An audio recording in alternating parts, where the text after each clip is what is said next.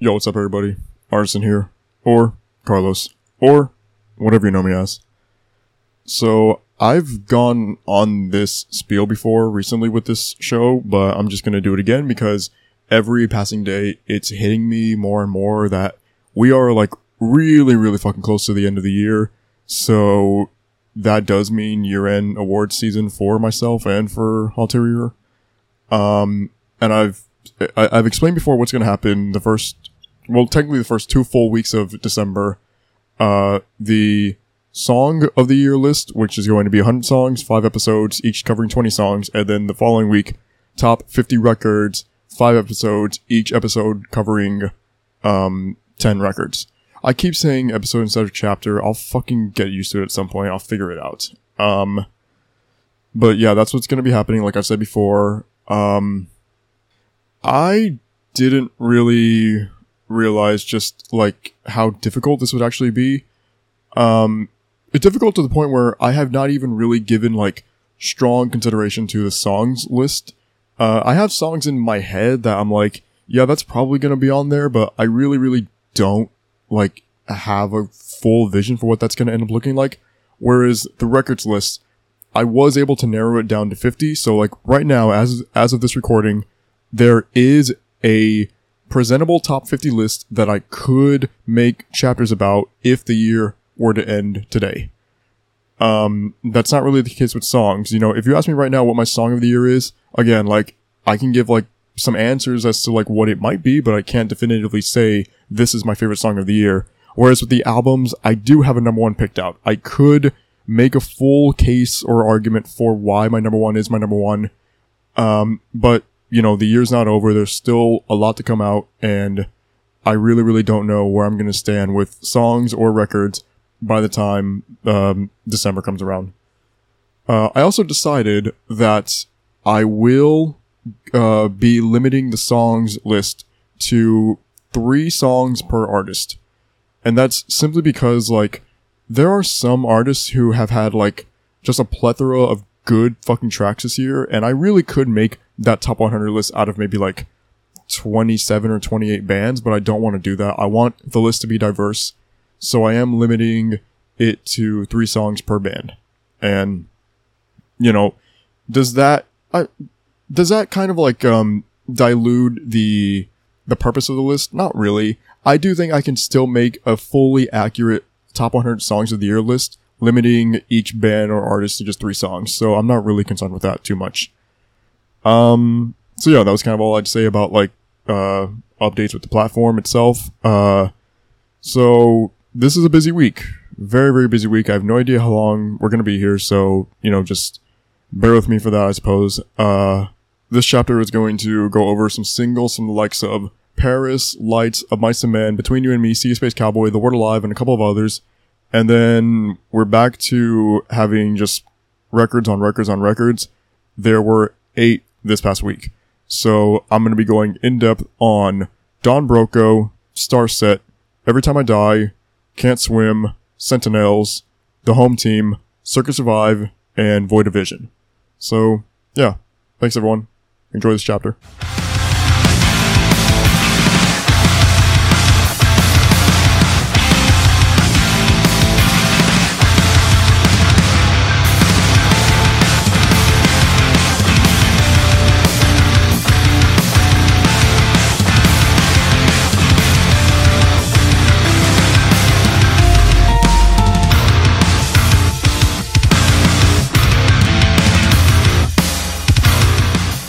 No lie, I'm actually enjoying producing TikTok content more than I ever thought I would.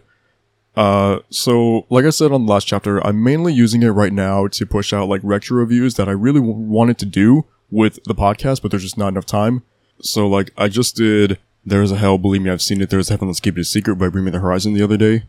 There will be more content coming very, very soon. Hope, hopefully at like a rapid pace. I really do want to remain consistent with TikTok. Uh, I have so many records in my head uh, uh, that I, w- I would like to do retro reviews for, and you know I'll roll those out like as I feel they're necessary. Um, I do have a couple of other ideas that are not retro reviews, but I don't want to say them now just in case they don't happen. So, yeah, all I can really say is just you know please follow me on TikTok. Please try and keep up to date with that platform for what I'm trying to do on there because it's a lot of, I would think, really cool exclusive content that I, you know, I might post some of the TikToks to Twitter or maybe Instagram, but the content is pretty much going to remain exclusive to TikTok for, you know, probably forever. But yeah, there was a lot to get through this week, so I'm just gonna go ahead and get right into the singles.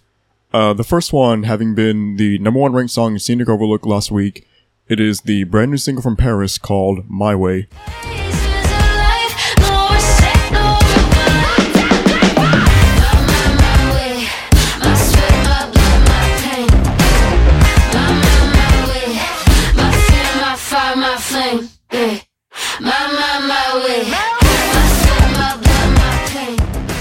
I wouldn't necessarily call My Way a new side of PVRIS, but I do think that there is a certain bleak nature to most of PVRIS's material that I don't hear on My Way. Like some of what I talk about with the bleakness, it's traded out for confidence, and I think that's really, really cool. I do appreciate having this kind of a song from PVRIS. And you can notice that switch immediately just from the opening lines of the track. If there's a war, I'm gonna conquer it. Don't give a fuck about the consequence. If I'm on the edge, I'm going over it. Spin around, Russian roulette, razor sharp teeth, I bite bullets, I don't hesitate, just take, take, take the risk. There's a lot of energy to this song, man. It's a really cool spin on what PVRIS have been doing before in terms of like concepts and ideas and like the sonic tone of it. It's just really, really bouncy and catchy as fuck. Um, I, I think Lynn and all of them in that project are, you know, at the top of their game and they have been for a minute now. And yeah, I, I'm just really excited for whatever is next to come out of PVRIS. So at last, Lights is fucking back. And not back in the sense of like, you know, there's an acoustic project or something with remixes like she's done in the last couple of years. I'm talking like album mode Lights is back. And she made her comeback with the single Prodigal Daughter. Finally found religion, laying naked on poolside.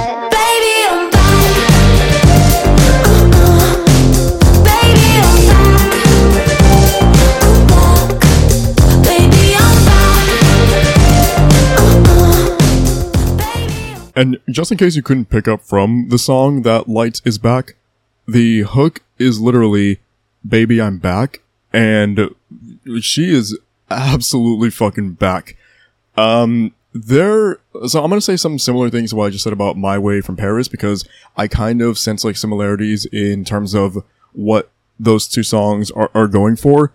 Um some of the I don't want to say bleak nature of uh, Light's songs because I don't think that's like really what she's um, been going after with songs off of like Skin and Earth or Siberia. Um, I just think Lights is somebody who is like kind of open and honest about her emotions, and with Prodigal Daughter, that's the same story.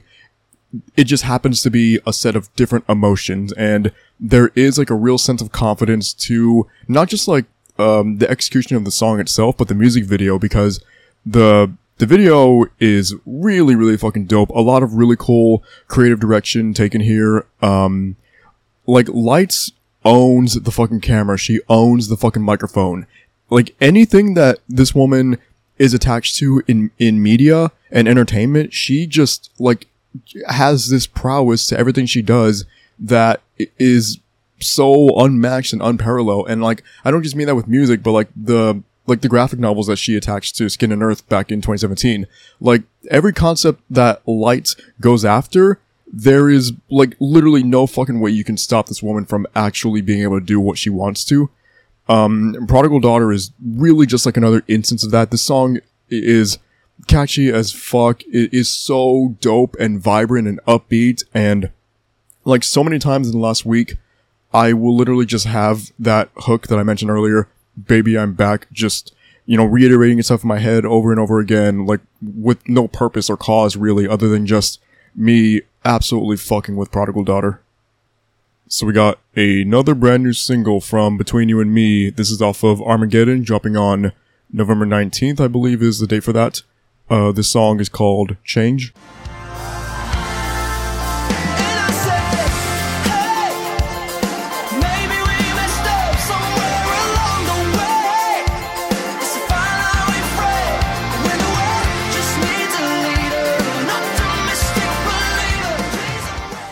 So Change takes uh, a little bit of a different approach uh, than some of the other singles from Armageddon have so far, but it's a different approach that I think the band should be applauded for.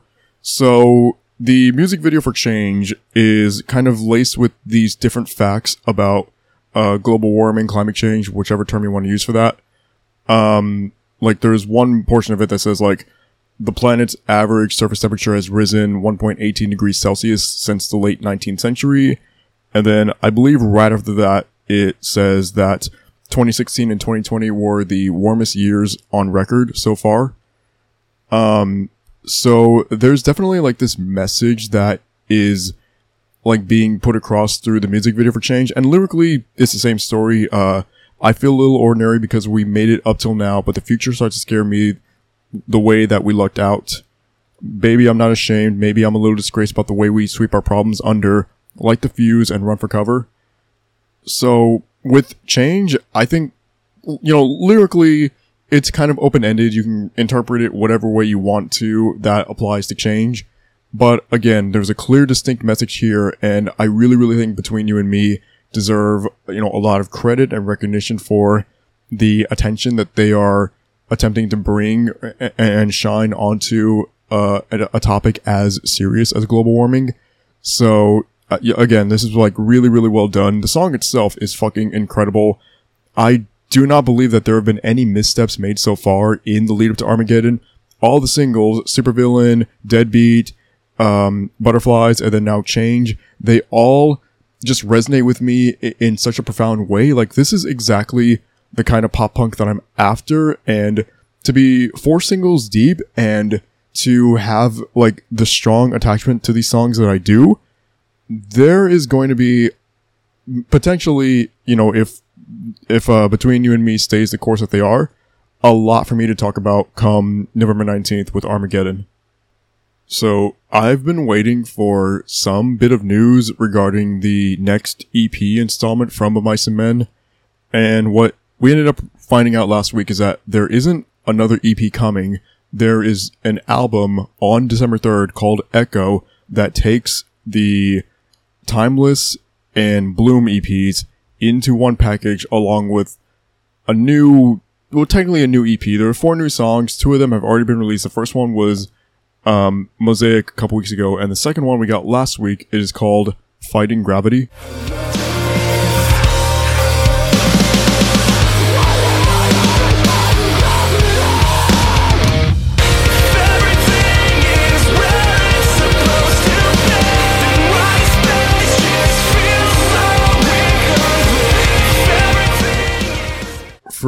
Selfish reasons, the Of Mice and Men record being a December 3rd project is just outstanding news. Um, because it gives me a chance to actually be able to like wrap all of my thoughts on this band in 2021 into one release as opposed to a couple different ones when it comes to the year end uh, records list. And, you know, that's me probably spoiling that I expect Of Mice and to be on that list, but like really there's no way they're not. I thought Timeless and Bloom were perfect EPs. Mosaic was a perfect song. Fighting Gravity is a perfect song. There are two songs left to hear from them this year. Chances are I'm gonna think that they're perfect. Um, Fighting Gravity, it kind of brings forth my favorite element to Of My and that being the cleans from Aaron Pauley. I think Aaron, just aside from being one of the best screamers in the genre right now, he is also just one of the best singers. This guy is fucking like multi-talented in so many different facets of music. And I just think that like that, um, like that element that he brings with his cleans and his like soothing while also like kind of, um, brooding voice, it really lends itself to a song like Fighting Gravity that is built on like so much emotion and atmosphere and I think Aaron just fucking kills it with this track like he does with everything else that Mice and Men do. I've said before, this is like a banner year for Mice and Men. I, I never counted them out. I never turned my back on them. I just wasn't so enamored with the last couple of releases from them. But everything that they've done this year, dating back to when Obsolete dropped at the beginning of January, like, just no misses, man. Straight fucking bangers from this band. You'd love to see it. As I've stated time and time again the last couple weeks, November 5th is going to be the release date for the brand new Sea Space Cowboy record called The Romance of Affliction. And we did get yet another new single from this band last week, uh, along with the accompanying music video. The song is The End to a Brief Moment of Lasting Intimacy.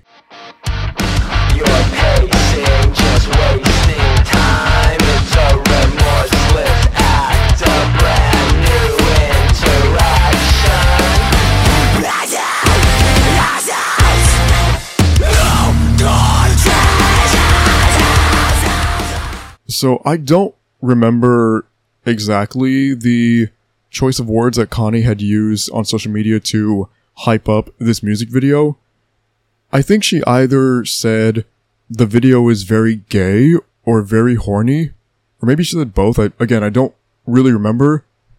Um, what I would say that this music video is, is an open expression of one's sexuality and the promotion of inclusion in the scene and in just, you know, being who you were meant to be. And I think that is really fucking dope. It's a really well done video, well shot. Uh, all of the, like the clips that are integrated into it with like the, um, like the signs of intima- intimacy and then the band performing in like that, um, if I say like, uh, like a small room where it's like tile floor and like this clear upper ceiling, does that make any sense? Because I feel like there have been a lot of other bands that use that kind of a setting for a video. Um, but that's kind of what's going on here. Uh, sonically with the song, like, uh, again, this is Sea Space Cowboy just really showing, like, how well versed they are in this kind of a throwback to post-hardcore from the 2000s. Uh, every time I hear something from The Romance of Affliction, or what is available of the record right now through singles, I said it's kind of like a time capsule to me. It's just, it puts me in that mental state where I'm like, like, I feel like a fucking scene kid again. And like, these were songs that I would have just proudly, you know, put on my MySpace page back in like 07, 08, whatever it was. And, you know, just fucking, just fucking jam out to this shit, man. It is so, so cool. I will never not be enamored with this kind of a sound that just takes me back to a time that I hold so near and dear to my heart. And, you know, if that's what all of the Romance of Affliction is going to be, this is a genuine fucking pillow release of the year for me. Again, if that is ultimately what is going to come in this package on November 5th.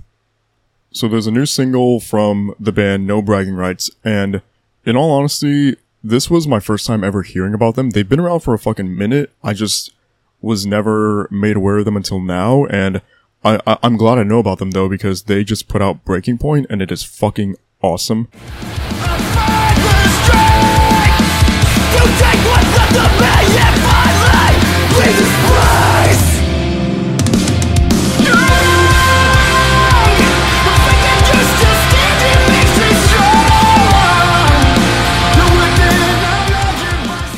So I just said No Bragging Rights have been around for a minute in the scene. When I say that, I mean like their first album that shows up on Spotify dates back to 2006. So literally, this is a band that's been putting out material in their genre that goes all the way back to like the, the, the prime era of melodic hardcore and maybe the peak of it for that matter. And again, they just kind of passed me by for whatever reason. Uh, so this is, I think like their actual comeback single. So there was this another single attached to this. It was called The Wait. Another very good song, but I do want to focus on Breaking Point because that was the one where like I heard it and I was just like, where the fuck has this band been all my life, man? It, it makes no sense why I'm only just now hearing about them. But again, I'm at least glad I get to hear about them now instead of never because Breaking Point, it, it's everything that I love about melodic hardcore. Like I think a contemporary name to compare them to would be Counterparts. Just, you know, that rapid style with the kind of like emotional instrumentation behind it. It is so, so fucking cool. And, and they're, they're so good at what they do for that matter. And like, I, I'm just so astonished by, again, not only how good the song is, but just how this band managed to just never once appear on my radar. But again, I'm happy they're at least there now. The first bit of new material from The Word Alive since Monomania dropped back in February of 2020. Uh, they are back with single Wonderland.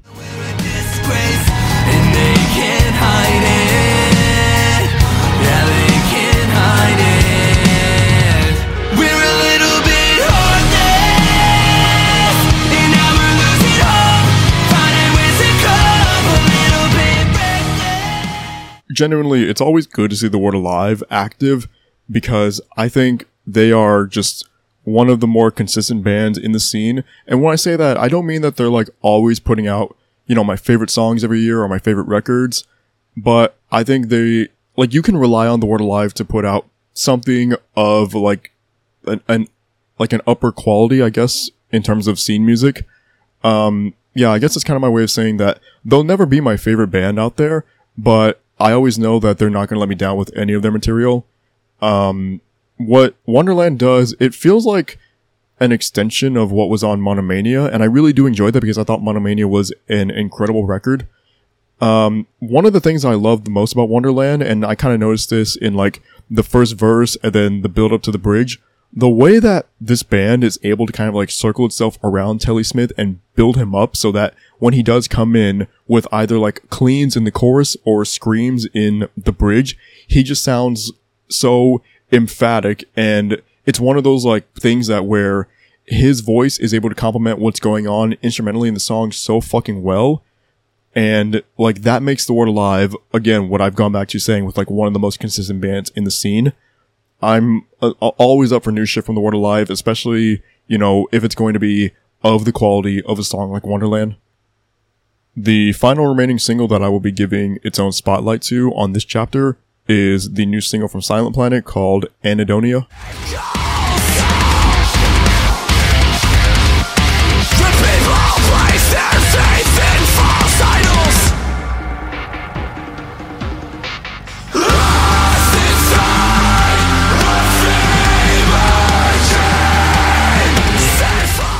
I think Silent Planet have going for them the, the kind of groove that so many metalcore bands and maybe just bands in music altogether would kill to have, and that is this like perfectly executed mixture of just heavy instrumentation, great vocals, uh, the atmosphere and like ambient moments in their songs, and then the articulation of every message that they try to get across in their music.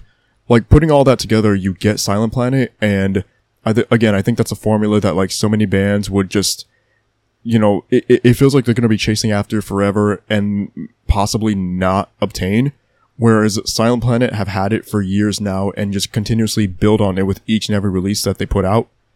Um, so Anhedonia, it's off of uh, Iridescent, which is out on November 12th. There was Terminal already from that one, and then I think Trilogy is on the record. I could be wrong. I'm gonna check that actually real quick just to um, make it seem like I know what I'm talking about with music. Um, yeah, Trilogy is on the record. So, and then there's also um, Panopticon back in August. So, four singles in of a 12 track record. There, there's gonna be a lot to unpack with this come November 12th, and I really, really cannot wait for it because I feel like I'm gonna have to dissect this record in a way that I don't usually because of just how much like themes and messages and just like those um li- like Silent Planet Records have these inklings that you don't really get from any other band. So uh, I'm really excited to get into this record on November 12th, and I really, really cannot wait to again just unpack and unravel everything that Iridescent is going to bring us.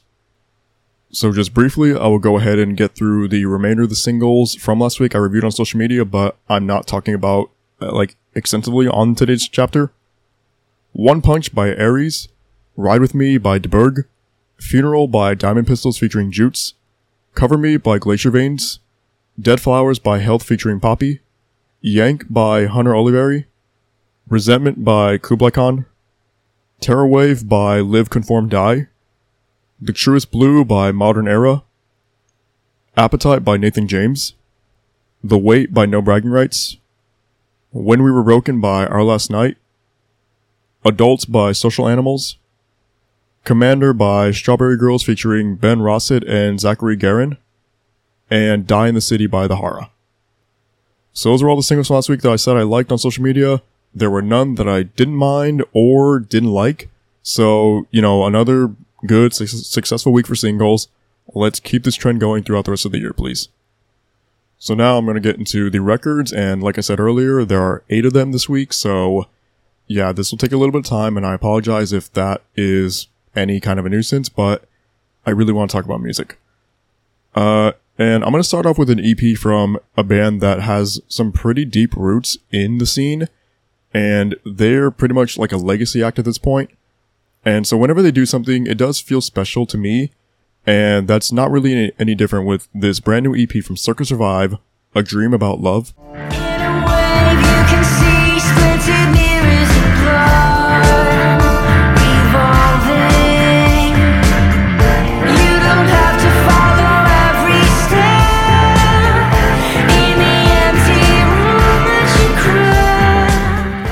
So like I just said, Circa Survive are probably considered to be a legacy act at this point in the scene. Uh, so their first release back in 2005. And even prior to that, the vocalist Anthony Green was an original member of Saosin back when the Translating the Name EP came out. So, like, this is just kind of like my personal opinion. I think Seven Years by Saosin is one of the most iconic and definitive emo songs ever made. So, like, I honestly attach Anthony to Saosin a little bit more than I do Circa Survive, even though this is the project that he has more material with and more of his career is grounded in Circa Survive, but you know, that's all kind of besides the point. My point initially being that Circa Survive have been around for a long fucking time and they have a good represent good reputation. I was gonna say representation. Uh well they do have good representation in the scene because people do fuck with them a lot, but what I was trying to say was they have a good reputation in the scene and I do think they are one of the more recognizable bands, like kind of low key in that sense, but one of the more recognizable scene bands out there. Um, and again, it does feel like every time they do something every couple years, it is a big deal. And I do draw myself to Circa Survive releases w- whenever it's time. Uh, in the down periods though, I honestly don't really think about Circa Survive too much. Um, you know, if they come up on shuffle, like I'll listen to their stuff. I'm not gonna like, you know, uh, disregard them in that aspect. But yeah, I catch myself just not really thinking about Circa Survive more than I do think about them. But with something like A Dream About Love coming around, now I'm like fully back into Circa Survive mode. I had talked about the lead single for the EP, Imposter Syndrome, back when it dropped. I, I think it was two weeks ago by this point. Maybe it was just a week ago, and I'm like losing track of time. But I think I've said before on the show that time is just a myth. It's not a real concept. Um, that's something for another um, another chapter uh, eventually. Um, but with Imposter Syndrome, I did really, really enjoy that song. And like knowing now that it's the opener to A Dream About Love, I think it makes a lot of sense in that context because the way that song kind of builds itself up throughout the entire runtime, it does feel like the proper introduction to the ideas and concepts found on A Dream About Love. Uh, I had also like given some love to the music video for Imposter Syndrome because it's kind of just Anthony Green getting his haircut, but like the shorter his hair gets, the more chaotic the song becomes in tone. And I thought that was really, really cool. Uh, the second track on the EP is Drift. So, you know, m- probably everybody listening to this knows by now. Every weekend, I do Scenic Overlook where I rank my 10 favorite songs of a given week. Um, I think I fucked up by not including Drift. Ultimately, it doesn't really matter because if I really do want to put Drift in that top 100 songs of the year list, I can. It doesn't really matter if it made it in Scenic Overlook. But I'm at, le- I'm at least acknowledging right now that there is a, a weight to Drift that I knew was there immediately upon hearing it because like when I finished the EP, the first thing I did instead of going back to listen to it again was I went back to Drift and I listened to Drift like pretty fucking heavily last Friday. It probably was one of my, one of my most played songs over the weekend. Um, with Drift, it, it has like kind of like this like sort of electronic backing to it. Not really like I know when I say electronic, uh, people might think of like these different sounds and drops and whatnot. It that's not what is happening in Drift. It's very soothing. It's almost like subtle in a lot of ways, yet it's there and it's prominent and you notice it immediately and just the way that Anthony carries his vocals throughout this song, Anthony really might have like a claim to being one of the greatest vocalists in the history of our scene. He- He's just so like u- unstoppable and immaculate and untouchable in his range and like the way that he can carry his voice. It's really fucking soothing and beautiful. And I think Drift is the best example on this EP in terms of what I'm trying to say about his talent as a vocalist. Um, a- and Drift kind of it doesn't really do what Imposter Imposter Syndrome did when I mentioned like that song became more chaotic as it progressed. I think Drift has like this controlled chaos to its structure. It doesn't really lean like one like it, it doesn't lean too heavily into one aspect of like being a heavier Circa Survive song. It kind of just feels almost like mysterious in a lot of ways. And I don't know if I'm making any sense, but I'm really just trying to get across that Drift has so many layers to it that it's kind of hard for me to unpack in just one sitting, one review. Um, but I, I really just wanted to emphasize that I, I might have fucked up immensely by not naming this one of my favorite songs last week. Drift is fucking incredible. And then I think from there, the EP does a good job at like kind of diversifying itself with the remainder of the songs because you get a song like Our Last Shot, which feels a lot more mopey and like wary and tired. And that's like kind of part of what Imposter Syndrome was going over, I think. Uh, while again having this sense of controlled chaos to what it's doing and achieving. And then the song Even Better, it feels like more of like an upbeat Circa Survive song. It has like, I don't want to say like a cheerfulness to it, but just like, I'll, I'll reuse the word upbeat. It has a certain upbeat tone that it's not on Imposter Syndrome or Our Last Shot, and you can kind of hear like glimpses of it in Drift, but I think even better is where that sound is fully fleshed out. Gone for Good is like primarily acoustic, but there's still like a lot of other instrumentation going on in the background that, like, if I say, um, Rouge's theme song from Sonic Adventure 2, like, is that a term that anybody would actually understand what I'm trying to say? I, I, I don't know, but if there's anyone listening to this who understands what I mean when I say Rouge's theme, that is what Gone for Good reminds me of. It's just like kind of enchanting and beautiful, and it just feels really, really like, like, like so warming, I guess. There was nothing else I listened to last week that was anywhere close to like that level of, um, serenity as Gone for Good, and like that was one of the reasons why I, I, don't think Gone for Good is like my second favorite song on the EP behind Drift. It, it's probably even better in that spot. But Gone for Good, like, it's in that upper echelon on the EP. Granted, there are only six songs, but I I stand by my point about that. And then Sleep Well, I had mentioned the, like, sort of electronic backing in Drift, and I would say that is also what's happening on Sleep Well. Um, this isn't really the comparison I want to make, but it's one I'm going to go to anyways because it was my initial thought when I listened to Sleep Well for the first time. It feels like, like instrumentally, it feels like a more tame version of Ouch by Bring Me the Horizon. It's a little bit slower than Ouch, actually a lot slower than Ouch for that matter. Um, but that's the kind of like electronic backing that I was reminded of with Sleep Well. Um, and then I think even then Sleep Well, it is kind of a long song. I think it's like, I, is it seven minutes? It might actually be seven minutes. And I've gone on the spiel before on this show about me not really liking long songs. But when a song like Sleep Well is able to just capture my attention for the entire runtime that it encompasses, I can't help but applaud its effort. And ultimately, coming out of Dream About Love, I really couldn't help but just applaud Circa Survive. Um, I didn't go with a perfect score initially on the EP because I favored Drift so heavily over everything else to the point where like I, I listened to the EP all the way through. And then I listened to Drift just constantly on repeat. And then it was like, okay, now I gotta go back and listen to the rest of the EP. Uh, but I purposely skipped Drift on that listen so I wouldn't, uh, like resort back to just listening to that on repeat. Um, but ultimately, I do actually really, really enjoy this EP. I think it's fucking amazing. Um, I I would have to go back and really like reanalyze most of Circa Survive's discography because like some of it is kind of escaping me right now. What uh like what stands out? Uh, it's no blue sky noise. I can say that for sure. But like a dream about love existing in its own stratosphere is like nothing to scoff at. This is a great EP. I really, really enjoyed the time that I was able to spend with it for the last week. And, you know, I'll just reiterate what I said earlier. Drift. That's it, man. Drift.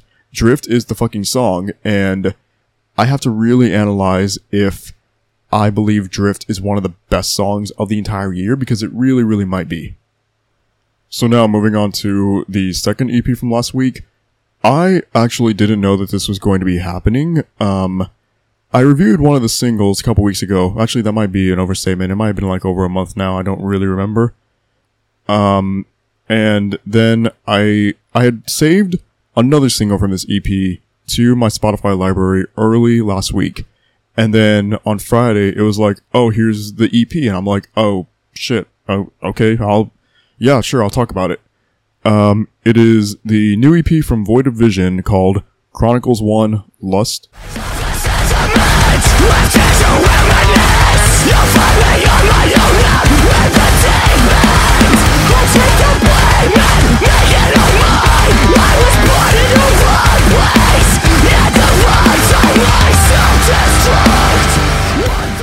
This is technically the second release from Void of Vision this year. The first one having been the Hyperdaze Redux back in March, where each song had a guest feature spot from like different vocalists in the scene, and that was pretty cool. Um, I also didn't really care too much about it. It's not a release that I go back to often or really ever think about. It kind of just happened, and I was like, yeah, that was neat, and then I moved on from there. Uh, that's not me saying I didn't like it in any way. I just, I, again, I don't really think about it too much. Um, with Chronicles 1 Lust, this cycle started with the release of The Lonely People, and I think because of like my sort of just like whatever mentality towards the Hyperdaze Redux, I was just kind of like, yeah, okay, a new Void Vision song, I'll go ahead and listen to it. And then The Lonely People just blew my fucking mind, dude. Like, that song is really, really good. It's like one of the better metalcore tracks I've listened to recently.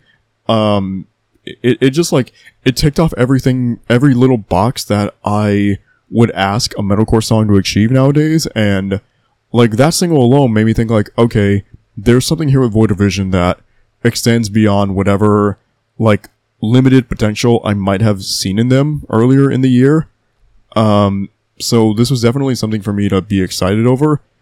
The single that got released early last week was Vampire. And again, that was another song that just like really, really knocked me on my ass and made me once again devote all of my attention for that runtime to Void of Vision. And never once was I bored with Vampire. I was pretty captivated the entire way through. The music video for Vampire is also like really, really sick in my opinion. Uh, it's all shot in black and white and it has kind of like this like macabre aesthetic and visuals uh present throughout it. Um I just thought like Vampire it it kind of felt like an extension of The Lonely People but also like its own standalone entity and had Vampire been the lead single instead of The Lonely People, I think my interest in Void of Vision would have been like right where it's at all the same. Uh, so that's me saying like Vampire easily could have been the song to get me fully invested in this band instead of the Lonely People, and you know I'd be giving the same speech that I am right now. Uh, there were two other songs on the EP outside of those two singles. The first one being the opener, and I'm gonna try and pronounce this properly. Ohne Sicht, which is German for without sight or without view. And the runtime on that song is like a minute and a half. It's really meant to just be an intro, but I think it stands out on its own and it's a song that like has its own identity, has a lot of character to it. It has that really cool like destructive heavy sound that I think is present throughout a lot of the EP. And that song leads into Gothica, which truthfully might be my favorite song on the EP. It's just another like song that has that really cool take on like chaotic metalcore that again I think Void of Vision are like really really finding a home in with this EP. And towards the end of it, it has like a little bit of like this electronic section. Uh, but when I say that, it kind of sounds like lasers being implemented into the the song's instrumentation, and I thought that worked really, really well. I, I did enjoy that factor in Gothica a lot. Um, so I think the one it, complaint I could, if you even want to call it a complaint, that I could possibly have with Chronicles One Lust is that it just felt like really, really brief and it just came and went. Um, and you know, I, I, I do appreciate having a release like this that it's just so easy to get through and like, I, I don't feel bored in any of its runtime. I don't see listening to this EP as a chore, but it just felt like, like a taste more than anything else, like a teaser for something bigger later on. And you know, maybe there will be something else later on, or I, I would actually venture to guess yes, because this one is titled Chronicles 1. Um, so yeah, I I'm ready to devote more attention to Void Vision. I just would like to see and hear more from them before I go ahead with any kind of like perfect score or like affirmation that they are one of the top metalcore bands in the scene right now. I do believe that's where they're headed, and I feel like their next release that I review on this show, I will give a perfect score to. Just right now, I'm comfortable with calling them like near perfection rather than perfection, if any of that makes any sense. Okay, so I'm gonna go ahead and get into the first of six albums to talk about on this chapter. And I'm gonna start with a record that I don't have many bad things to say about it, but I think the list of good things for me to say about it, it's definitely not sizable in comparison to the rest of the albums that I have to talk about today. Um, and I really, really don't want this review to come across as negative because I did enjoy the time that I spent with this album, but there are some things, and, and maybe it's just like personal preference and taste in the end, but there are some things that I do want to point out about why my experience with it maybe wasn't as enjoyable as the other records I got, I got to listen to last week. So we've got Collapse by Design by Sentinels. The.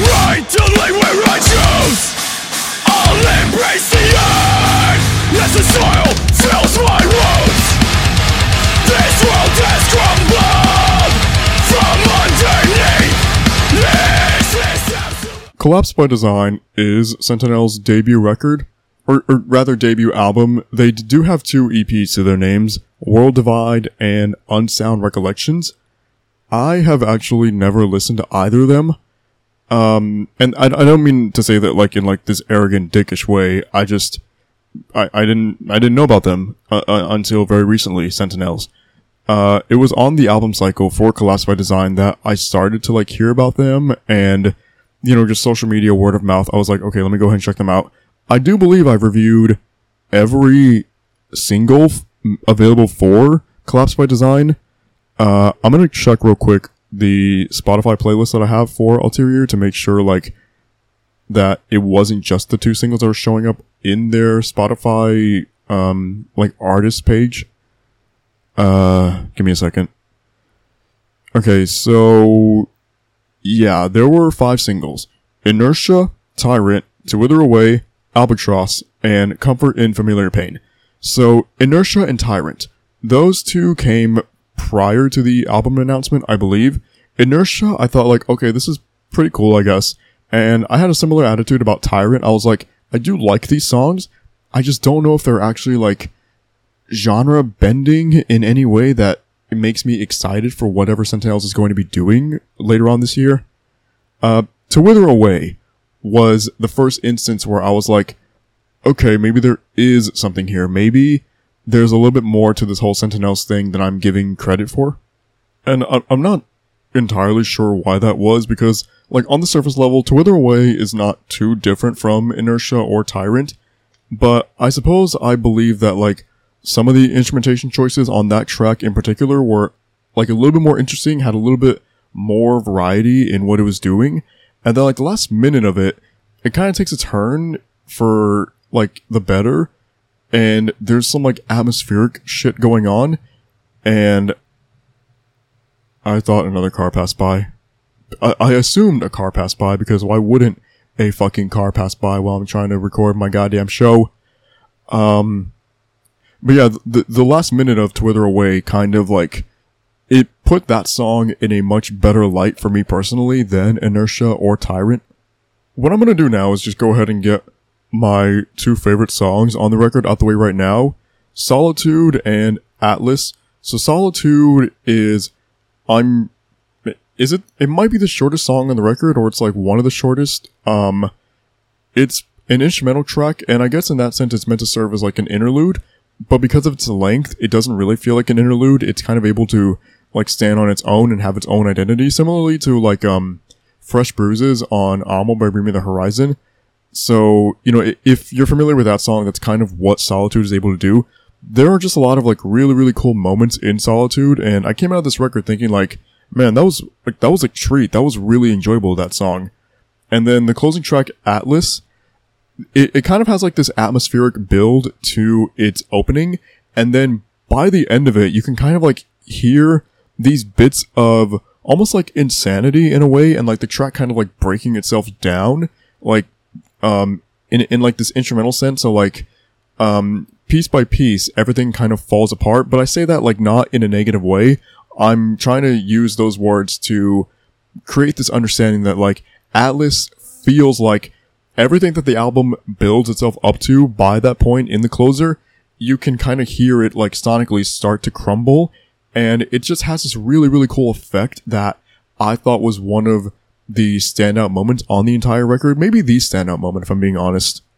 So there were two singles that I haven't mentioned yet, those being Albatross and Comfort in Familiar Pain.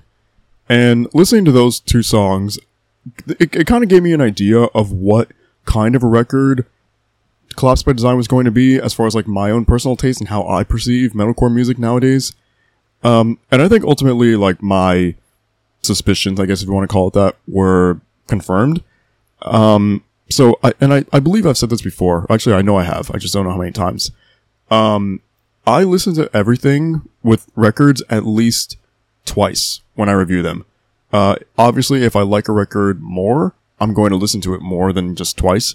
But that's my standard, like for reviewing shit. Listen to it twice.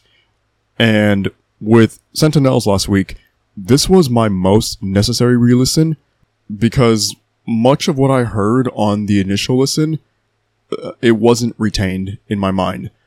I, a- aside from what I said about Solitude and Atlas and the standout moments on those tracks, and then um, To Wither Away having already been like the standout single for me personally, I couldn't really recall any like particular moments. I know that there were ideas on this record that I liked, but I had trouble remembering like which song was which. So like I hear, you know, like a really cool fill or like this really cool guitar distortion sound and I'm like, okay, was that on Desecration or was it on Coalescence? You know, like legitimately things that I just couldn't remember because some of what is executed and executed well for that matter, but just some of what is executed on Collapse by Design, I think just blends with each other and that's really unfortunate because I think that there are a lot of really cool, unique, and creative ideas found on this record.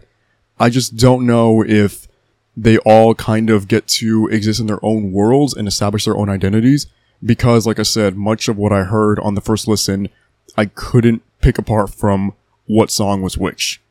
Um, and maybe that's more on me, just as a listener, and, and not necessarily something that Sentinels did wrong. I acknowledge that is a very real possibility, and it, it might be more than a possibility. It might just be a fact, but, um, that was ultimately how I felt. Um, I don't regret the time I spent listening to Collapse of a Design at all. I, I did like what I heard. It just, not a lot of it stuck with me is all that I'm saying. Um, but I totally do understand the appeal of a record like this. And like I said before, if this was your favorite release from last week, then I'm happy you were able to get a listening experience from a release that you felt so enamored by and passionate with. Um, you know, always like what you like, listen to what you want to listen to, fuck what anybody says, fuck what I say for that matter. Um, but just my personal opinion was that Collapse by Design, it showed a lot of promise. Um, but I do not know if I necessarily am in alignment with how some of the ideas were approached. Right now, I want to get into a record that I think out of everything I listened to last week, this is the one that has the potential to grow on me the most compared to where it already is in my mind. And keep in mind, like, this is already growing on me fucking immensely from when I first heard it. I, I gave it the initial listen and I really liked it. And then I heard it again and I loved it even more. And with each passing listen, I feel like that attachment to this project with, you know, myself is only expanding and I will hopefully get across why I feel that's hap- why, why I think that's happening. Uh, so we got the new album by the home team called Slow Bloom.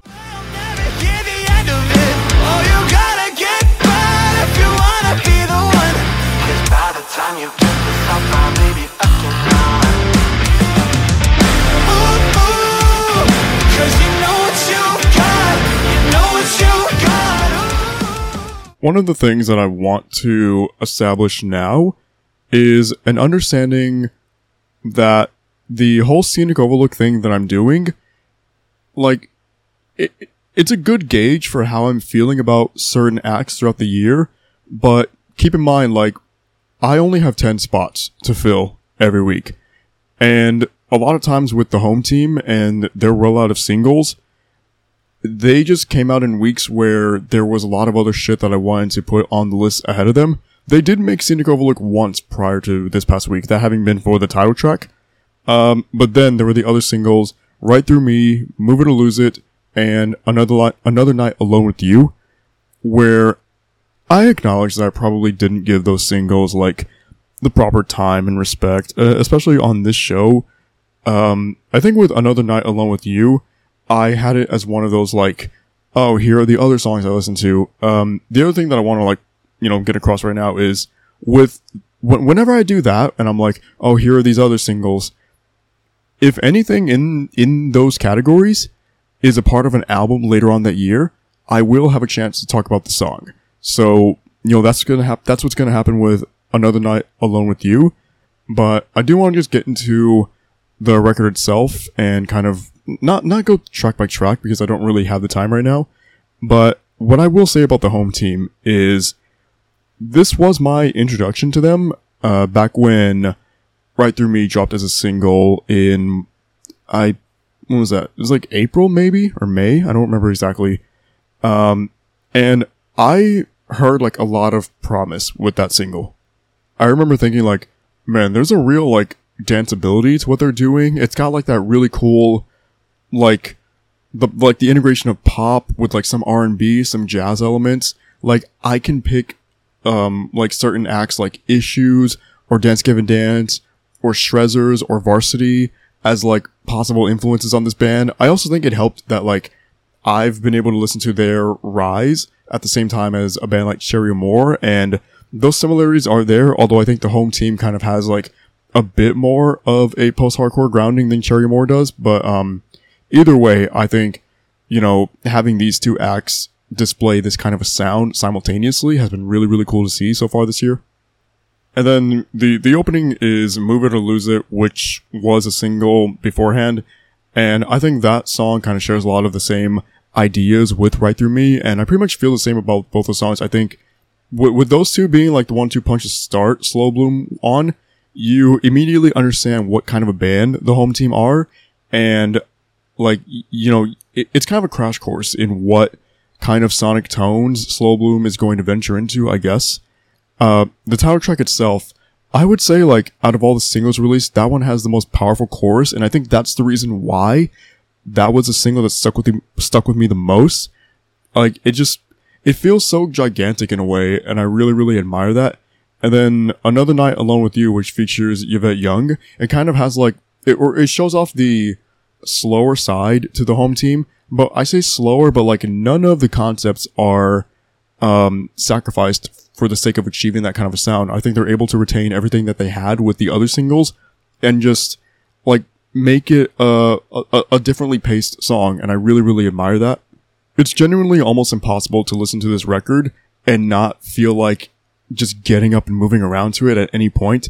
Uh, there's a stretch of three non-singles. It's watching all your friends get rich, eat you up, and scary movies. And those three songs kind of like take what I said about that danceability factor too, what the home team is doing. And it, it puts these ideas on display in different manners and like they all kind of have like their own unique style while still remaining very similar in a lot of their ideas. And like, that's kind of just my way of saying that like the home team knows how to switch up the formula without straying away from that formula, if that makes any sense. There's a song that shows up later on in the record called Who Do You Know Here? I honestly kind of got like a Justin Timberlake vibe from that song. It just has like that groove to it, that swagger, and that like makes it one of the more effective songs on this record. And keep in mind, like this is a record full of effective songs. Yet that was one of the ones that stuck with me the most after the initial listen. And every time I go back to it, I'm like, man, this song is fucking cool. I want to take a little bit of time to talk about the song On because I truly cannot get across the extent to which I am fucking in love with On, that is by far my favorite song on Slow Bloom. And, and keep in mind, like, I've done nothing but just gas up these tracks. And I'm saying that On is the one that I latched onto and I gravitate towards the most. Uh, that song doesn't really have like an intro or anything like that to lead into the first verse. It kind of just jumps right into it. And before you know it, you're hit with this chorus that has like so much fucking vibrancy and groove to it. And then like, there's, I think there's like trumpets in this bitch. I'm pretty sure that's what I hear. And the way that everything just comes together and morphs into this just stellar, like scene, jazz, R&B kind of song is really, really fucking dope. On is like just such an easy listen. It's only a little over two minutes long, I believe. Um, you know, it, like it's just, it, it's so fucking easy to digest and get lost in. And there were times over the weekend where like I wasn't listening to anything and on was the song that was just like in my mind and I could hear every like melody and just the vocals shining through the way that they do, the trumpets coming in at the appropriate time. Everything about on just catapulted this record into like a- another stratosphere if none of the prior tracks had already done it by that point. The closing song, Danger, features Jeff Loomis, who is currently the guitarist for Arch Enemy, and uh, it also has Veil of Maya on the track. And like, just understand, like, Arch Enemy and Veil of Maya seemingly have fucking nothing to do with what the home team is going for on this record. Yet I, I, I enjoy the collaboration for that reason because it's just like so out there and not anything that I could have imagined. Um, and with their inclusion on Danger, I think the song does have like a different feel to its guitar work, and that's for the better. I, I think this one stands out instrumentally, and it kind of like has this like fading out outro that to me just like, it almost resembles the band just like riding off into the sunset, knowing that they just crafted this fucking work of art that I think people really do need to go out of their way to check out from last week. Um, I, like I said earlier, this record is growing on me at a very, very rapid pace. I didn't expect to come out of this week loving Slow Bloom the way that I do. I knew I was going to like it. I just didn't know that I was going to have like the kind of attachment to it that I believe is starting to manifest. Um, it- like, there's just a lot to love about this record, I think. And every time I go back and listen to it, I feel like I'm hearing something new in each song. Just like different little elements that, you know, y- you kind of have to keep hearing over and over again to pick up on it. But then when you do pick up on it, you're like, man, that is a really, really cool touch. How did they think to do this little aspect of a song that is kind of minute in the grand scheme of things, but just having it be implemented into my mind, it's like, man, this band is, is made up of some fucking geniuses, honestly. I cannot get enough of this record. I think the home team are one of the, you know, brighter, younger acts in the scene. And I just genuinely feel like lucky, I guess, to have been able to hear this record. And I, I, I you know, I could say like, oh, I'm eager to hear more from, uh, the home team. I'm totally fine right now with just living with slow bloom because I've gotten more mileage out of this record than I thought I was going to, and I still feel like I haven't even scratched the surface when it comes to my love and admiration for Slow Bloom. What am I? What am I at now? Four records down, four more to go. All right, let's try and uh, let, let's see where this goes. I guess. Um, what am I talking about next? Uh, what's on the list? Okay, we can do this. So we got the brand new record from Can't Swim. It is Change of Plans.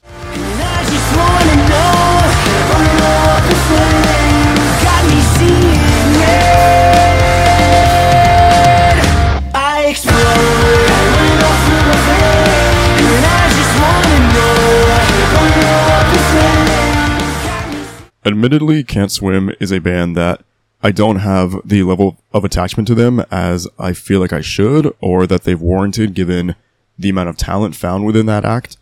Uh, I remember back in 2016, I really enjoyed Death Deserves a Name, which was their debut EP. I, I just thought it was like a really cool, unique release that wasn't really like a, a lot of the concepts on that EP. I didn't think were explored by some other bands around the scene at that time. Uh, they followed it up with Fail You Again, and then This Too Won't Pass, both of which I thought were very very good, really cool. Um, but maybe like the, I, I guess there were just other things happening in music and my personal life around that time that like I couldn't devote the amount of attention to them that I wanted to. The same thing happened last year with someone who isn't me. So this felt like the proper way for me to actually like pay full attention to Can't Swim for the first time in a couple years, and I was excited for that because the lead single for the record, which was uh, um, it was "Deliver Us More Evil," right? I, I want to make sure I have that correct before I just start talking about "Deliver Us More Evil." Uh, how do I check this? Give me a second, guys. Uh, most unprofessional podcast in the world. Let me just say that now. Yeah, it was Deliver Us More Evil. I did talk about it back when that dropped as a single on this show, and I think I had a lot of good things to say about it. Listening to it again as part of the full record, I stand by what I said before, and like this is one of the better songs by Can't Swim I've ever listened to, and I thought it was a very good way to start this album cycle. Uh, and then that was followed up with To Heal It All, Yet to Feel It All. And I think with that song, it kind of showed like, not really a more emotional side of Can't Swim, but just like kind of a more anthemic, uh, portion of them, I guess. And I thought having those two singles, like, be, uh, in back-to-back su- succession of one another, that was, like, like that did a lot of good for my excitement for this record. Uh, there was another single early last week before the record's release, and it was Set the Room Ablaze. That one is more like this energetic punk song that I think does a lot of like really, really cool things that are, you, you can hear bits of Set the Room Ablaze sprinkled throughout the rest of the material here on Change of Plans in terms of like that punk sound that I was trying to mention. Uh, it also features Caleb Shomo from Beartooth, who I think his guest feature spot on that song works really, really well. The album opens with Standing in the Dark, which each time I've listened to Change of Plans, I feel like I'm becoming more and more comfortable with calling Standing in the Dark my favorite song on the record. It has like this slow, brooding feel to it that I think sets up the rest of the material here perfectly.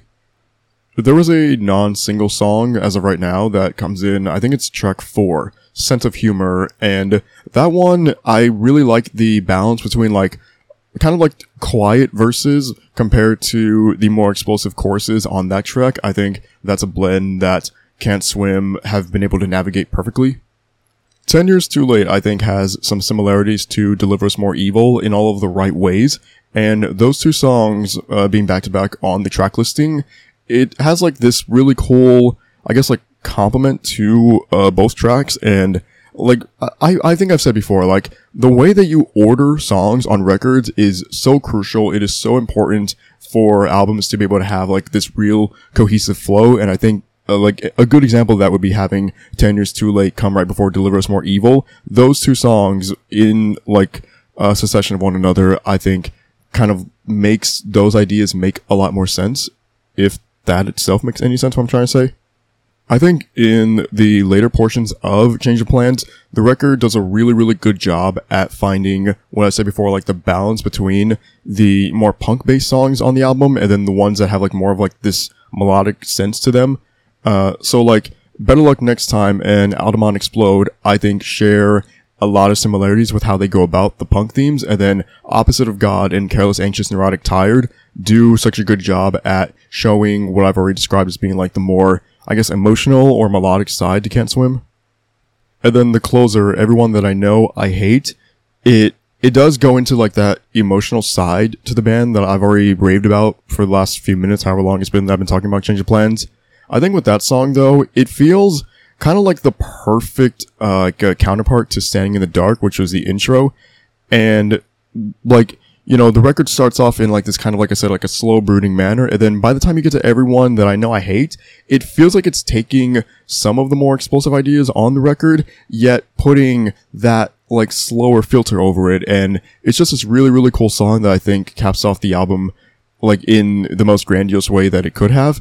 And by the end of it, it has sort of like a fade out intro, but it's more so just like these guitar notes lingering on and like they're becoming more and more quiet as the, the runtime progresses, but it kind of feels like they don't want to go away. It's like Can't Swim are using this outro to say that like we have more that we want to get across, but we feel like this is the appropriate like space and we've like um we, we've used up all those resources and so like you know anything that we want to say in the future you kind of have to wait on that uh it, it's i guess like a cliffhanger is the best way that i can describe how I felt like about the last few minutes or not minutes, but just moments of everyone that I know I hate. And I, I don't remember what the actual score I gave this was. I, it might have been a nine. I don't think it was a 9.5. And that nine just came from, um, me kind of feeling like there is room for this record to grow on me. I didn't think it was perfect immediately upon listening to it. And then even on the second and third listen, I was starting to warm up to it more and more. But like, there's still something about, uh, Change of Plans that I am like a little bit hesitant to call perfect. And I don't know if that's me holding Can't Swim to, you know, the standards that I had them at years ago. And, you know, that's, I, I don't know if that's fair or not, but that's just kind of how I, I, I view this. I don't look at this record the same way that I do Slow Bloom, where I'm like talking about how I expect that album to just grow on me. I think if I've reached the peak of my admiration for Change of Plans, I'm okay with that because I do genuinely really, really enjoy this record for what it is as of now. Um, you know, I, I, I, maybe it does grow on me more, and maybe I am talking about it again later on as being like one of the top records I listened to this year. But just for right now, I'm okay with saying that Change of Plans is a very, very good record. Probably my favorite, just overall record from Can't Swim so far. And I think they did everything right in the lead up to it. I do really, really enjoy all the singles. I think the non-singles so far, like, they all make sense existing in their own little stratosphere. And I, I don't really see how anybody who is a fan of Can't Swim or just a fan of like more punk based music overall couldn't be like excited about what this band is doing right now because I think they're doing a lot of really, really cool shit. And there are plenty of reasons to devote your time and attention and care to Can't Swim. So I, I took some time during that review with, of Can't Swim to mention like punk and punk based songs and like that punk nature. So let's just fucking dive headfirst into that and talk about Radical by Every Time I Die.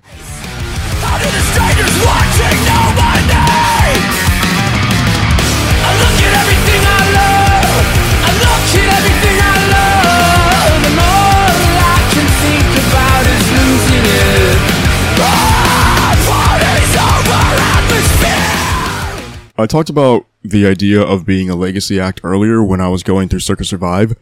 Every time I die, they're not just a legacy act, like, they are the legacy of that blend of hardcore and post-hardcore and metalcore and punk. And then like, if you want to throw in like, um, blues or stoner metal to an extent, like, I think you can do that as well.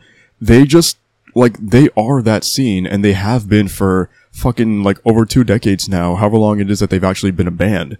Uh, every time I die, like, even if you don't fuck with the music, you, you have to respect them. You have to acknowledge them as one of the foundations of this whole scene that we're talking about. And like, a lot of the bands that I've mentioned on this show before, a lot of the bands that I champion and I love so much, they would not exist without Every Time I Die. And there's been a large gap between projects from Every Time I Die to where, like, so their last album was 2016. It was called Low Teens, and by like 2018, 2019, I was like, okay, I'm ready for new Every Time I Die. Just, you know, let's, let's go ahead with this. And, you know, for one reason or a couple, it just took a really long time to get to this point. And, you know, a, a lot of bands in the last few years, especially through the pandemic, it's just been hard to, you know, put out material the way that they want to. And that's totally fine. I understand that. Um, the members have kept themselves busy, especially Andy Williams, who is currently wrestling for AEW. So, you know, there really hasn't been a rush, I would say, to get new Every Time I Die out. And the Every Time I Die fan base is so fucking loyal that, you know, this could have taken 10 years to get to and they would have been right there waiting for them. And uh, uh, actually, now that I've like mentioned low teens, I'm gonna go ahead and get out the way right now. The biggest reason why I don't think Radical was a perfect release and why I don't like it as much as Low Teens, and it's because of the closer on Low Teens, which is Map Change. Map Change is my favorite Every Time I Die song I've ever listened to. I think it probably is one of the greatest songs I've ever heard just in general from any band in any music scene ever. The, the, the impact that song had on me, like, that is something that it, it's so fucking difficult to replicate, not just for Every Time I Die, but for any band out there. And like, I really did not want to try and hold that against Radical, but it was just something that I couldn't really shake off my mind. And by the end of the first listen, I I I said to myself like, or not said to myself because I'm not like a fucking weirdo, but well, actually I do talk to myself a lot, so never mind. I am a weird a weirdo. Um, I, I kind of had this thought after finishing Radical the first time where I'm like, that was really really good, but it didn't have a map change, and that's totally fine. You know, it it would be like asking um, like Boston Manor to have another Halo or another The Day That I Ruined Your Life, which, you know, that could happen, but I just do not know, like, the percentage chance of that. So, you know, I- I shouldn't hold it against Every Time I Die for there not being a song on Radical that I feel as strongly about as I do Map Change. It was pretty late into 2020 where I believe the first two singles for the record were released, those having been Desperate Pleasures and A Colossal Wreck.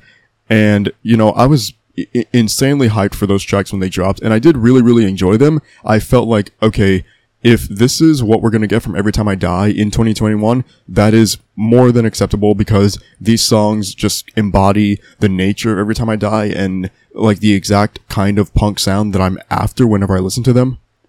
And then AWOL, Post Boredom, and Planet Shit were the other singles from this year supporting Radical. AWOL, I do remember that was like a that was an early release this year. It was like February maybe. Uh, and that did make Scenic Overlook the week that it dropped. I did really, really enjoy it. And, you know, I kind of felt the same way about that that I did A Colossal Wreck and Desperate Pleasures, where I'm like, this is definitely something that I can like sink my teeth into if this is what we're going to get from Every Time I Die this year. Um, and then so just getting into the rest of the material here. The, the opener Dark Distance, it, it starts with a few seconds of just feedback and then Keith Buckley comes in just like, not screaming, but like having that signature yell of his and he says, spare only the ones I love, slay the rest. And then from there, the song just like fucking goes into another gear and like I'm listening to Dark Distance and I'm just like there's this certain like joy and pleasure that I get from hearing every time I die do what it is that they do best because when you listen to like like a pinnacle band like them and they're just at the top of their game all the time. It is such a fucking treat and I like I, I don't know if I would say every time I die are one of my favorite bands ever. They're probably not but the amount of like respect and adoration I have for them it's like it- like they should be one of my favorite bands just going off of that. The song sly has this section in it where it's like like like a the pitch is increasing and uh like that vocal key just like keeps going higher and higher. It sounds like kind of show tunes and broadway-esque in a way uh without like fully diving into that kind of sound. It's just this really really cool section in that song that i thought did a lot to make it stand out from some of the other tracks here I did talk earlier about like how I didn't feel that this album had a song necessarily on the level of map change. I think just in terms of like the kind of emotions that it was able to bring out of me, Thing with Feathers is the closest thing to map change on this record because that's like a song that has a much slower pace compared to everything else. Yet it's like that raw vocal like attitude of Keith Buckley in his delivery with everything that he's saying that is able to just like pierce me and resonate with me and it- it's something like that that goes such a long way in just furthering the like idolization that I have of every time I die. So th- that being said, I think Thing with Feathers is like maybe my overall favorite song from the album, but my favorite song here that has the characteristics of Every Time I Die is Hostile Architecture. There's a section like uh towards a breakdown where he's Keith Buckley is just repeating the line over and over again where he's saying, I'm sorry, I'm sorry, I'm sorry, I'm sorry. Like it, it's almost like becoming faint as he's getting towards the line, but what did I do wrong? White Void really does encapsulate like the more southern and blues nature of some of Every Time I Die's stuff, and I feel like that song, it it does a lot to like what I said earlier about Thing with Feathers, a lot to like separate itself from the rest of the material here, and it is one of the like like if I had to like make a tiering list for all of the songs on Radical, White Void would come near the top. And songs like Sex, Sex, Sex and People Verses, they do a good job at like kind of showing off what I've been saying with like that southern nature, but yet it like like very quickly in those songs it goes back into that like fast-paced chaotic style that every time I die are so like w- uh, grounded in and well established in at this point. Uh, the closer we go together, I think that one, it has this really interesting pace to it, and it's not slow necessarily, but it does just feel like kind of menacing in its delivery in some ways. And I think that was like such a cool way to finish Radical. And, you know, I already did kind of get my gripe, if you want to call it that, out the way with Radical in that, like, I just didn't think that there was a song, uh, as of right now, maybe that can change in the future with more listens, but just as of right now, the couple listens that I have given Radical, I didn't feel as connected to any of the songs here as I did Map Change off of Low Teens. That being said, like, that is such a, almost like an impossible standard to hold anything on this record up against. And so I want to just like make it known and make it clear, like, I love Radical. I think this is an outstanding record, exceptional record, albeit if I don't believe it's perfect, I think it just like is so fucking inching near perfection to the point where like, it might as well be perfect. Like, every time I die, I will never run out of positive things to say about them. I, I, I, I don't even believe I did it justice on this review, even when talking about like them being a legacy act and them being the reason why a lot of current bands in punk and hardcore and metalcore exist. But like, you know, just give this band their flowers. You know, if you haven't checked out Radical yet, I highly encourage everybody to do so. It is 51 minutes of just exhilaration and not once, like, will, was I ever bored with anything here. I just came out of this thinking like, man, we really get to exist in the same fucking timeline as every time I die. Okay, so two records remaining, and they're both albums that coming into 2021, I kind of had a feeling were going to happen, and they were like pretty high on like the list in my mind of my most anticipated releases for the year. And the first one comes from a band that I think is just doing a lot of really cool shit as far as like gimmicks and stories go. Um, and they just, you know, dive even further headfirst into that material. Um, we're going to talk about Horizons by Starset. Back inside your spellbind, back in your sorcery. Alchemy, alchemy, tell me what you've done to me. Synthesize and transform. Immediately, I want to say that Starset have like an alternative rock sound going for them that I think is incredibly hit or miss when it comes to acts that are similar to them. Um, so like if I were to go to their section on Spotify where it shows like bands that people who listen to Starset are also listening to, you see acts here like Red, Thousand Foot Crutch, um, The Veer Union, Nine Lashes, these kinds of like more just straightforward, generic, alternative rock bands that don't really do much for me. They do have some songs, all those bands that I kind of fuck with, but even then, like, I wouldn't say that I'm necessarily fans of theirs. So, Starset being one of my favorite bands is kind of an anomaly in that sense because they really shouldn't be, yet they just have like such a, such a cool nature to them that is hard to describe, but it's something that is able to help me latch onto their act. And if I wasn't already a fan of Starset, I don't know if this is the record that would have turned me around on them because the length and runtime, like that's asking for kind of a lot if you're not invested in Starset already. It's 16 songs, an hour and 11 minutes. Like, you know, that, I, I, I'm, I'm not gonna say that's asking for a lot out of me because like I'll make the time for Starset easily, but if somebody didn't want to hear this record because of how long it is, I would understand that and I wouldn't hold it against them. Like it is something that you need to have patience for. You need to kind of just like let things like play out. Um, and you know, I guess it's kind of like just the recurring theme when it comes to the whole like star setting for, um, entertainment mediums. So like, you know, I'm not gonna make the time to watch Star Wars. I'm not gonna make the time to play Mass Effect just because of like how demanding it is for them or out of those releases. And I think Starset would kind of be the musical equivalent to that. And it, it, that runtime wasn't something that like necessarily like shunned me away from the release because that was a similar runtime that Vessels had back in 2017, and that was one of my favorite albums of that whole year. Um, so I was like, okay, if I can manage Vessels being that long, I'll deal with Horizons being this long. It's no big deal.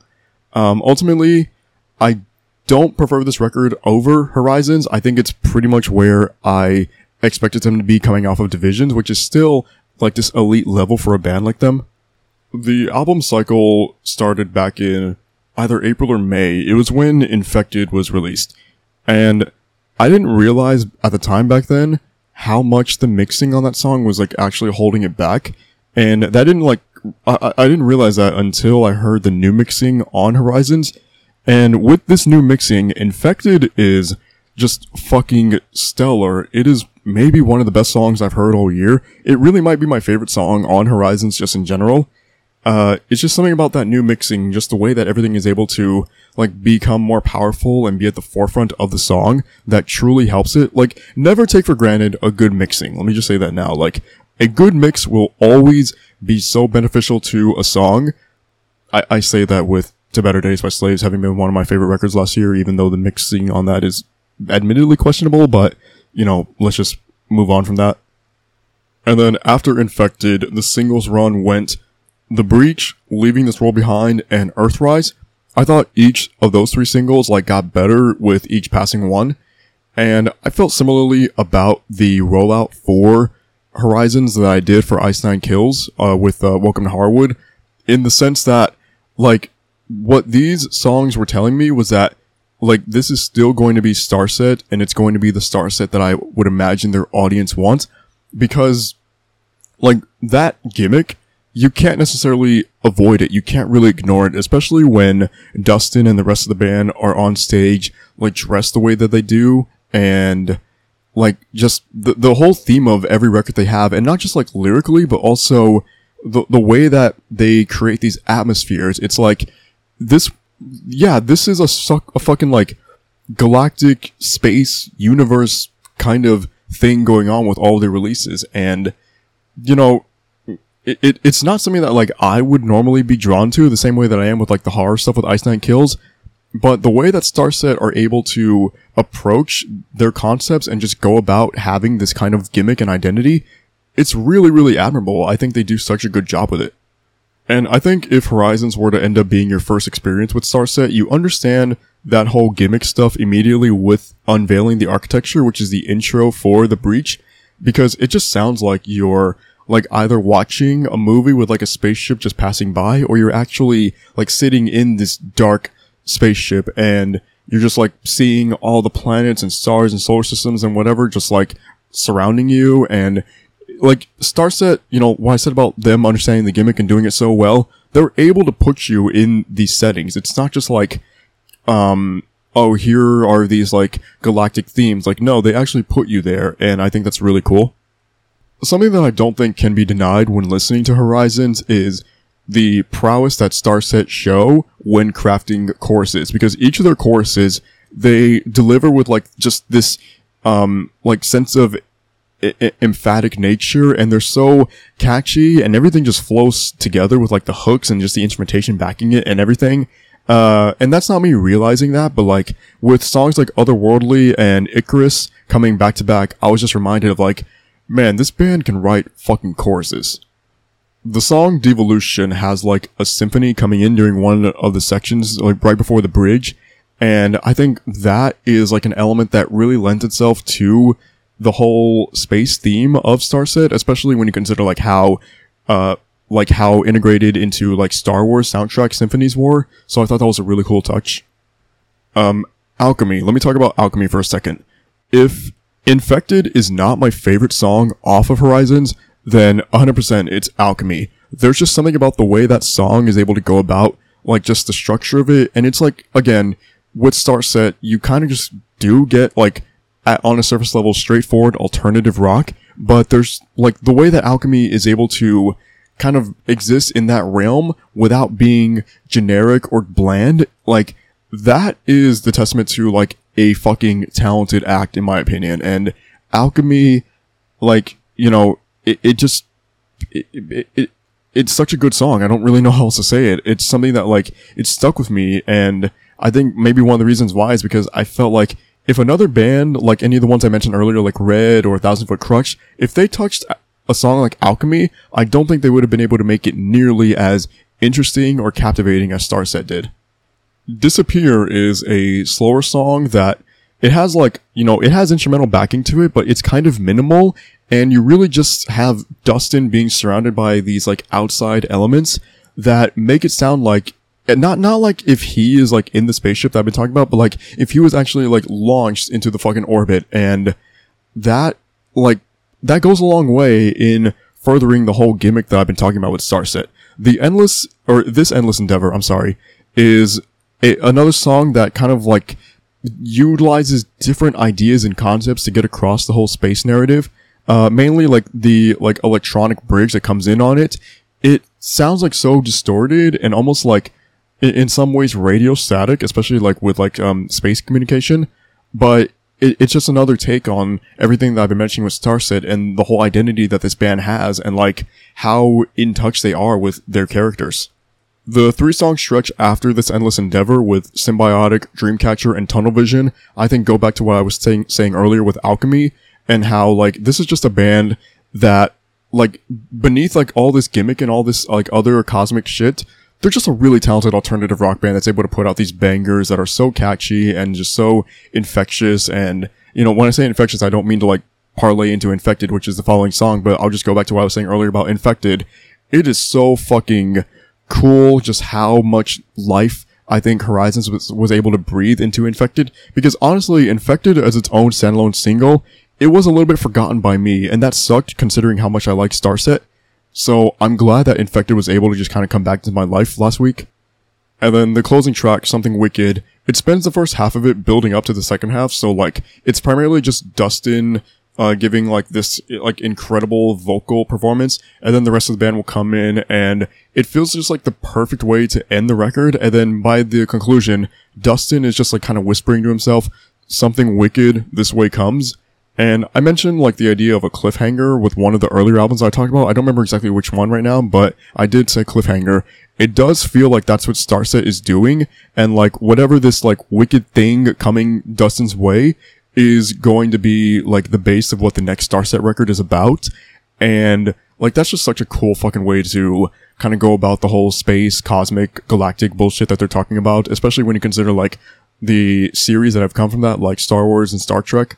So, like coming out of Horizons, um, like as a concept and as like ideas explored thematically, this is fucking excellent. It is untouchable. I think Horizons is just another notch on the belt of Starset and what I've said before about them understanding their gimmick and the way that they tell these stories. Um, and then musically, it's, you know, it, it's what I said it was going, or what I thought it was going to be rather, which is just this immaculate alternative rock release that, like, you know, at portions of it, I'm questioning like, man, why do I like this? Because I kind of shouldn't. Yet there's just something about the way that Starset delivers these ideas that is just unparalleled to any other band in their scene. Um, and I, I went with 9.5 on it and I, so, something that I do when reviewing records is I look at like the rest of the band's discography if that's available to me.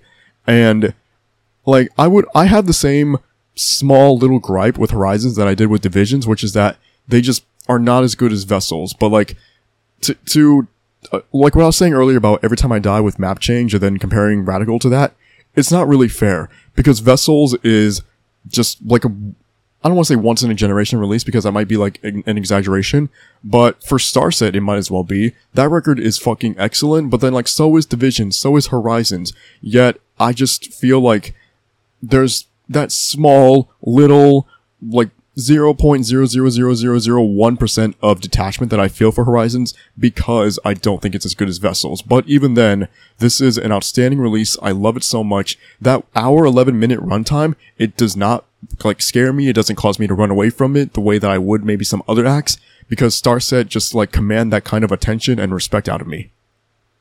Okay.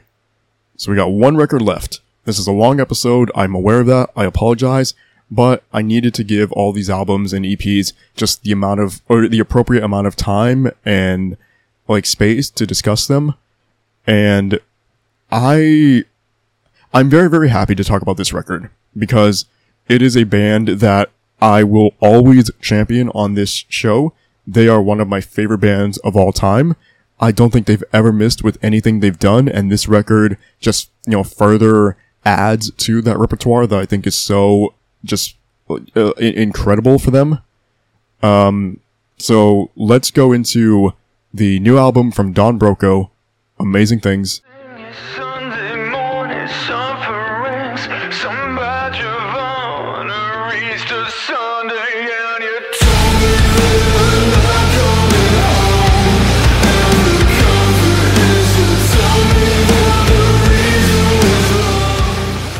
So, before I get into the actual music here with Amazing Things, I want to tell a personal story because it is one of the many reasons why this was such an important release to me. Um, so the lead single for this album, Manchester Super Reds number one fan, dropped on May 13th of this year. And I remember hearing the premiere of that song on Annie Mac's radio show that day, and the level of excitement that song brought out of me, like, I just hardly ever, ever feel that for anything ever. Not just like music, but like with anything. It, it wasn't just like exciting to me on a musical level. It was exciting to me on just like a, like just like a heartfelt level because I was getting to hear one of my favorite bands ever release new music and there is like there there aren't many things in the world that can bring that kind of joy out of me. And um while I was listening to that song, I went into my living room and my cat Mikasa was just sitting down and I didn't like yell this at her, I didn't shout at her, I kind of just exclaimed it and she happened to be there. Um I said, "Hey Mikasa, new Don Broco." And that was on May 13th. May 16th, she got sick, and then May 18th, she passed away. So literally, one of the last things my cat Mikasa saw out of me was the, the pure joy that Don Broco had brought me.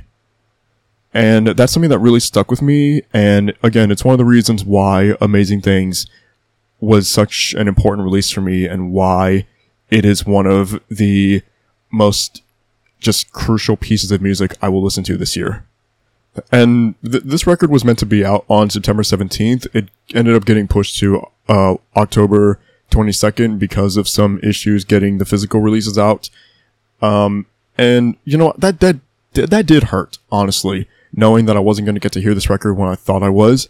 Ultimately, it wasn't really a bad thing because that day, September 17th, had Spiritbox and The Plot in You and Idola, so it was already a massive day, and Broco being on that same day would have made it almost impossible for me to give any of those four records the proper attention and love that they deserved. Um, so having this on the 22nd of October, that ended up being fine. I, I wasn't bothered by that. Um, so I said Manchester Super Reds I'm One Fan was the lead single. That song, it's not the intro to the record, it's the second song, but it might as well have been the intro just because of how perfectly I think it brings forth this new era for Don Broco. Uh, Manchester is like catchy and infectious. It's kind of crazy. It feels like chaotic and all the, all the place in all the right ways that I would want a Don Broco song to be.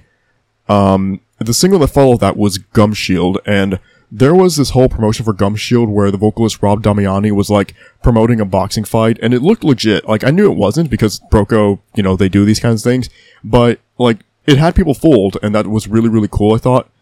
Um, and Gum Shield, I think it, it has a lot of the same ideas I've mentioned with Manchester, where it's just like, it, it's Don Broco just like, I, I, not to be crude, but like swinging their dick around and just like being like, yeah, we we're one of the coolest bands out there, not just because of what we're able to do musically, but like the concepts that we bring to music videos and the way that we bring these ideas to life. And there are few bands that can exist in that same realm as them. Like Ice Nine Kills, Bring Me the Horizon, like those are some of them, but Don Broco, they almost exist in their own stratosphere in that in that regard. Uh, One True Prince, while not having like this crazy music video attached to it, it was like one of the more like profound and effective songs on the record because of just the how differently the pace is compared to some of the other material here. And it feels like a slower song for Don Broco, yet it has like the same punch and energy that I would come to expect from them.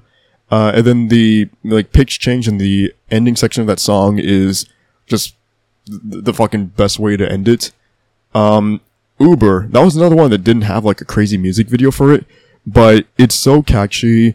Uh, you can sense like the anger in Rob's voice when he's talking about like his experiences like dealing with racism, not necessarily to himself, but just like hearing somebody talk like a lot of shit about minorities and just like the kind of reaction that gets out of him.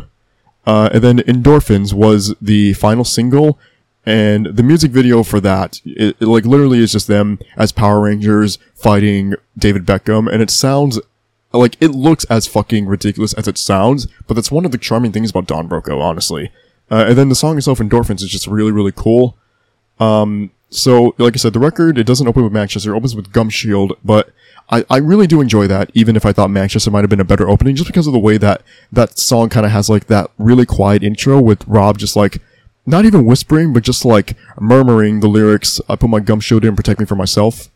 Uh, swimwear season. When I heard the verses for that song, I was like, okay, where is this going? What direction is this? Because they feel kind of like pop based, and then the chorus comes in, and it has like that same ferocity that uh, some of the other songs' choruses, like Gum Shield or Uber do. So that worked really well in Don Broco's favor. Anaheim has a really, really cool and like emotional story attached to it. So that song, the there's a part of the chorus that says, "God damn, I feel alive, but feeling alive's no good. Every little doubt, I know I'm hooked. Damn, I feel alive. Damn, I feel alive. No, the morning won't be seen through the night." And then there's this annotation on Genius where it says that during the listening party for Broco, um, Rob Damiani had said, and this is a quote from him, there was a show we played in Anaheim on the Mike Shinoda tour when I was at one of my lowest points, and right before the show, I just burst out crying on the bus. Then 10 minutes later, we were on stage. It was a very intense switch up of emotions. And, like, I think that song, Anaheim, it just really speaks to, you know, the idea of, like, mental health being a real fucking thing that we need to take seriously. And, you know, I'm not gonna, like, fill in blanks for Rob. I don't know if, um, like, part of that emotion came from, uh, being on the Mike Shinoda tour and then like knowing what Mike had gone through previously with um, Chester's passing, but like it, you know, it, it just goes into or factors into what I was trying to say with like, you know, these people who we see as like larger than life, ultimately they're people and they feel shit and they have to go through you know very similar trials and tribulations that we do. How are you done with this existing is another very emotional song. Um, it's it's also slow like Anaheim, but it does have a little bit more energy in terms of the instrumentation and like the way that Rob picks up his vocals in that song. Uh, and then like the chorus on that one says, "I'm not giving up. Don't give it up. How are you done with existing? You let me know. No, there's no way. No, I won't be fine. Go to call you up, but now your phone don't ring. How are you done with existing? You let me know. No." So like you know the the level of emotion that's able to be packed into that song it's just like it, it makes Broco just all that more genuine, I think. Bruce Willis ventures back into the territory of like cocky Don Broco, and whenever they're able to show off that side of them, I think it just like comes across just so fucking well and immaculately. Uh, and the fact that they're able to like have Yippee Ki motherfucker be a hook for a song, it's just another testament to like the the talent for a band and how they're able to do that without it coming across as like cheesy or corny. Uh, the two songs, Revenge Body and Bad for Your Health, they feel like extensions of what Bring Me, or not Bring Me, Broco, holy shit, that's embarrassing, uh, what Broco were doing on, uh, technology and like that kind of, like, almost like this like industrial slash nu metal kind of sound that they were going for on certain songs. I think that's carried over into these, especially Bad for Your Health. That one, um, it, it does feel very nu metal-esque. And then the closing song, Easter Sunday, is probably my favorite song on the record, at least as of right now. Um, and like it goes back to what I said earlier with like the level of emotion that's attached to some of these songs. But this one's not necessarily slow. It has like slow verses, but the chorus, it's like as powerful as anything else on this record. Um, lyrically, Easter Sunday is inspired by the drummer Matt and how uh, because of COVID 19, he lost three uncles within the space of a month. And you can definitely feel like that emotion and like just tiredness of everything happening. Uh, so like literally the opening lines go, I'm sick and tired hearing the choir singing Sunday morning, traveling home. It wasn't far. Easter Sunday, and you told me my brothers were gone, and the comfort is you tell me that the reason was love. What a sacrifice. I'm sick and tired hearing the cor- hearing the choir singing Sunday morning, sufferings, some badge of honor, Easter Sunday, and you told me they're not coming home.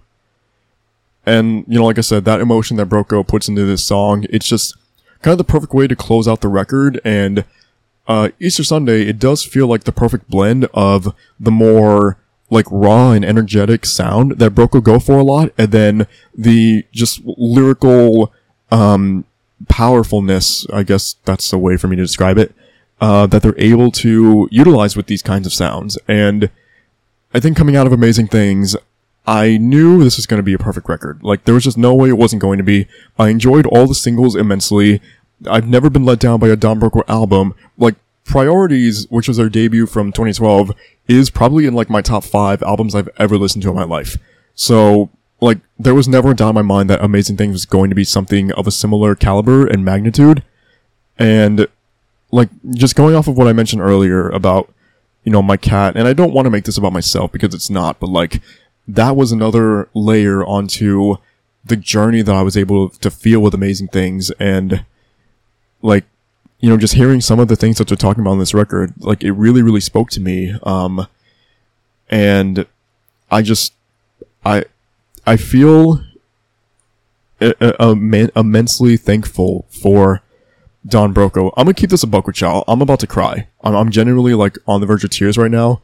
Just getting across like what amazing things means to me, what some of these songs mean to me, what Don Broco mean to me, and like I want people to to feel what I feel for for Don Broco. Um, whether that be through music or something else that you really enjoy. I just like I hope everyone listening to this has something out there that they can latch onto and just find so much comfort in the way that Don Broco songs are able to do for me because Amazing Things is an album that, you know, I had all the expectations in the world for and they were still somehow exceeded. I, I love this band with all my heart. I just, there, there's, there, there are little words I can use to describe what Don Broco have been able to do for me. So I think I'm going to go ahead and close out the episode here before I try and just reiterate myself and run out of things to say. Um, this was a long one. This was a really, really long one. And it's going to be like this probably the rest of the year through December 3rd, which is the cutoff date for the year end stuff. Um, but yeah, uh, thank you for listening. I hope you enjoyed this chapter. And as always, for better or worse, let's make a scene.